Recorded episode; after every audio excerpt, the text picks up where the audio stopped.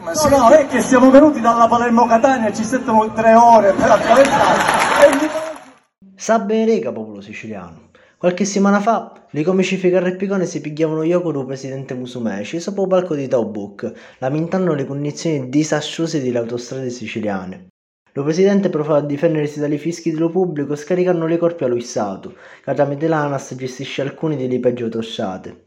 Qualche giorno dopo, l'assessore alle Falcone ha domandò magari la rimozione dei dirigenti ANAS per i cantieri Babbaluci nella Catania Palermo.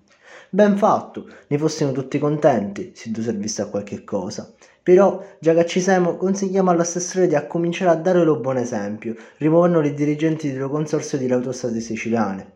Basta pensare alla Sarausa Ispica, gistosa di Lucas, un elegantiere sono aperti dell'inverno passato, più lunghi mesi parsero abbandonati e ora stanno costringendo i cittadini a ore e ore di coda sotto sole. Forse magari l'assessore Falcone restò fermo in autostrada e si pigliò un corpo di sole, perché se non s'addonò di lui stato degli stati gestiti dalla regione avesse quello è che la verità è lo, è lo, stiamo scherzando, ragazzi, è evidente che è una, una cosa esagerata che abbiamo detto, giusto? Perché basta farla la Palermo Catania e uno...